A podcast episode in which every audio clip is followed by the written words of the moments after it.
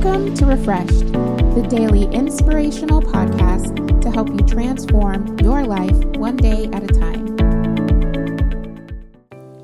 Matthew 5 8 through 11, 1 Timothy 1 5 through 7.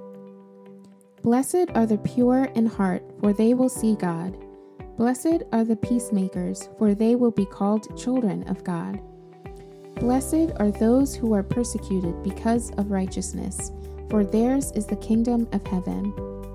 Blessed are you when people insult you, persecute you, and falsely say all kinds of evil against you because of me. The goal of this command is love, which comes from a pure heart and a good conscience and a sincere faith. Some have departed from these and have turned to meaningless talk they want to be teachers of the law, but they do not know what they are talking about or what they so confidently affirm.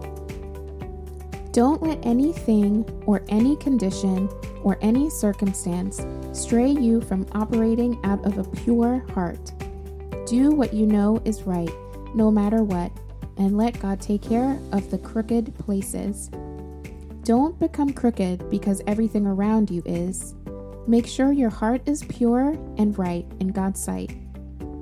Prayer for today Lord, thank you this morning for teaching me to examine my heart by making sure that it is coming from a pure place. Amen. Join us tomorrow for another episode of the Refreshed Podcast. Follow us on Facebook or Instagram at Refreshed.